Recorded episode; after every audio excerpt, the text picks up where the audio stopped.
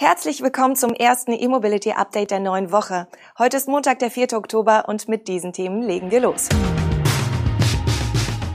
Tesla erzielt neue Rekorde. Mercedes EQV auch mit kleiner Batterie. Quantron zeigt Wasserstofftransporter. Ausschreibung der Regionallose für Deutschlandnetz und Emotion checkt Schweizer HPC-Innovationen. Tesla hat im dritten Quartal einen neuen Produktions- und Auslieferungsrekord erzielt. Zwischen Juli und September hat der Hersteller insgesamt 241.300 Elektroautos gebaut. Ausgeliefert wurden im gleichen Zeitraum fast genauso viele Exemplare. Im Vergleich zum Vorjahresquartal entspricht das einer Steigerung um 73,2 Prozent. Wie auch schon in den ersten beiden Quartalen 2021 waren in erster Linie das Model 3 und Model Y für die rasant wachsenden Produktions- und Auslieferungszahlen verantwortlich. Zwar werden seit dem zweiten Quartal auch wieder Model S und Model X gefertigt, im Verhältnis aber nur in vernachlässigbaren Stückzahlen. In seiner aktuellen Mitteilung zum dritten Quartal führt Tesla nur rund 8.900 gebaute und 9.300 ausgelieferte Model S bzw. X aus. Die Californier schlüsseln hier traditionell nicht zwischen den einzelnen Modellen auf, sondern fassen die beiden großen Baureihen und die beiden kleineren Modelle 3 und Y jeweils zusammen. Da das überarbeitete Model X offenbar noch nicht ausgeliefert wird, dürften die genannten Zahlen also weitgehend auf das Model S entfallen. Die Volumenmodelle 3 und Y hätten insofern auch allein für die Rekorde ausgereicht. Rund 229.000 Exemplare wurden gebaut und rund 232.000 an Kunden übergeben. Mit Blick auf das Gesamtjahr 2021 lieferte Tesla bisher insgesamt rund 633.000 Autos aus. Im Vergleich zum Vorjahr entspricht das einer Verdopplung. Dabei ist Giga Berlin noch nicht einmal in Betrieb. Mercedes-Benz bietet den EV2 Tourer und den EcoV mit einer neuen Batterievariante an. Gab es die Elektrovans bisher nur mit 90 Kilowattstunden nutzbarer Batteriekapazität, sind die beiden Modelle ab sofort auch mit 60 Kilowattstunden erhältlich. Vor Förderung startet der Evito Tourer in dieser Version mit rund 60.000 Euro. Die extra lange Karosserie kostet 1.500 Euro mehr.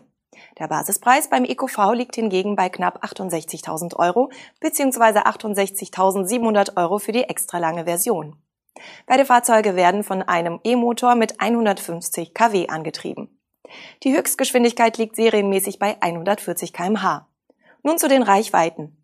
Mit der 69 Kilowattstunden Batterie kommt der Evito Tourer bis zu 239 Kilometer weit, der EcoV schafft drei weniger, also 236 Kilometer. ADC-Ladestationen sind beim Vito Tourer 50 kW Ladeleistung Serie. Optional sind es bis zu 80 kW, womit ein Ladevorgang von 10 auf 80 Prozent circa 35 Minuten dauern soll. Beim EcoV mit dem kleinen Akku sind bis zu 80 kW serienmäßig. Die 110 kW des Familienvans mit großer Batterie sind nicht möglich. AC-seitig sind bei beiden Stromern mit dem dreiphasigen Onboard-Lader bis zu 11 kW möglich. Kunden erhalten jeweils ein Wartungspaket für vier Jahre, das in diesem Zeitraum die Kosten der Wartungsarbeiten gemäß Serviceheft und Herstellervorgaben abdecken soll. Hinzu kommt ein Mercedes-Benz Batteriezertifikat bis 160.000 Kilometer oder acht Jahre. Quantron hat einen neuen Brennstoffzellentransporter vorgestellt. Der Q-Lite FC EV ist als Wasserstofffahrzeug im Bereich 3,5 bis 4,2 Tonnen angesiedelt. Einen solchen Wasserstofftransporter auf Basis des Iveco Daily hatte der Nutzfahrzeugumrüster bereits vor etwas über einem Jahr angekündigt. Jetzt wurde das Fahrzeug auf der Messe Nufarm erstmals einem Fachpublikum vorgestellt. Der Q-Lite FC EV soll flexibel im Elektro- und Brennstoffzellenmodus gefahren werden können. Der E-Motor verfügt über eine Leistung von 100 kW. Die Höchstgeschwindigkeit des E-Transporters ist bei 90 kmh begrenzt. Für die Batterie wird eine Kapazität von 37 Kilowattstunden angegeben. Diese kann mit einer Ladeleistung von 6,6 kW aufgeladen werden. Die Brennstoffzelle selbst leistet 15 kW. Mit zwei Wasserstoffhochdrucktanks soll eine Reichweite von bis zu 300 Kilometern erreicht werden. Sind vier Tanks verbaut, sollen sogar bis zu 500 Kilometer möglich sein. Pro Tank können circa 2,1 Kilo Wasserstoff gespeichert werden. Künftig soll außerdem die Leistung der Brennstoffzelle skalierbar sein, so dass das Fahrzeug auch als 7,2 Tonnen Variante angeboten werden kann. Das Bundesverkehrsministerium hat die erste Ausschreibung für das geplante Deutschlandnetz veröffentlicht. Dabei geht es um regionale HPC-Ladeparks jenseits von Autobahnen. Betreiber können für 900 Suchräume in 23 Regionallosen bieten und haben für die Teilnahmeanträge sechs Wochen Zeit. Die Deutschlandnetz-Ausschreibung hatte zuletzt Protest der großen Ladestationsbetreiber hervorgerufen. In einem Schreiben wurde gefordert, die Preisobergrenze von 44 Cent pro Kilowattstunde auszusetzen. Davon unbeeindruckt ging am Freitag die erste von zwei Ausschreibungen für die Errichtung und den Betrieb des Deutschlandnetzes online. Im Mittelpunkt stehen dabei 900 Suchräume für HPC-Ladeparks in 23 Regionallosen. Diese sollen ganz Deutschland abdecken und weiße Flecken auf der Landkarte tilgen.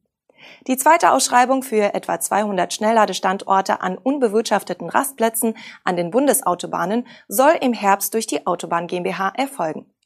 Für die erste Phase, die als sogenannter Teilnahmewettbewerb durchgeführt wird, gilt eine Bewerbungsfrist von sechs Wochen.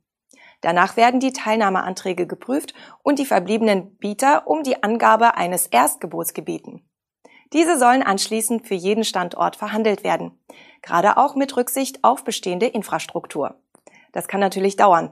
Mit endgültigen Zuschlägen rechnet das Bundesverkehrsministerium frühestens im dritten Quartal 2022. Bis die Ladeparks dann aufgebaut sind, vergeht sicher noch ein weiteres Jahr. Und zum Schluss haben wir noch einen Videotipp für Sie. An der Raststätte Würenlos hat der Schnellladenetzbetreiber GoFest seinen größten Ladepark in der Schweiz mit neun HPC-Ladestationen ausgestattet. Die Säulen von Evitech mit Schnellladekabeln von Bruck eConnect bieten zwei Schweizer Innovationen, welche als Weltneuheit für maximale Sicherheit beim superschnellen Laden sorgen. Elektrif.net Chefredakteur Peter Schwirz hat sich den Ladepark im Rahmen der Einweihung Mitte September genauer angeschaut und sich von den Machern die technischen Neuheiten und Besonderheiten erklären lassen. Darunter ist eine neue Abschaltautomatik, die mit einer patentierten Technologie die Temperatur beider Hochstromkontakte überwacht. In Würenlos kommt zudem ein neuer Ladestecker des Schweizer Kabelherstellers Bruck eConnect zum Einsatz, der ebenfalls neue Maßstäbe bei Robustheit und Sicherheit setzt. Der CCS-Stecker wird aus einem Guss gespritzt und wurde als weltweit erster Stecker mit der Schutzklasse IP69 zertifiziert. Obendrein erlebt Peter Schwierz, wie einfach und transparent das Bezahlen des Ladevorgangs in der Schweiz funktioniert. Schauen Sie sich die Motion-Folge also gern an. Das war unser erstes E-Mobility-Update in der neuen Woche. Wir wünschen Ihnen einen guten Start in dieselbige und sind am morgigen Dienstag wieder für Sie da. Bis dahin, tschüss.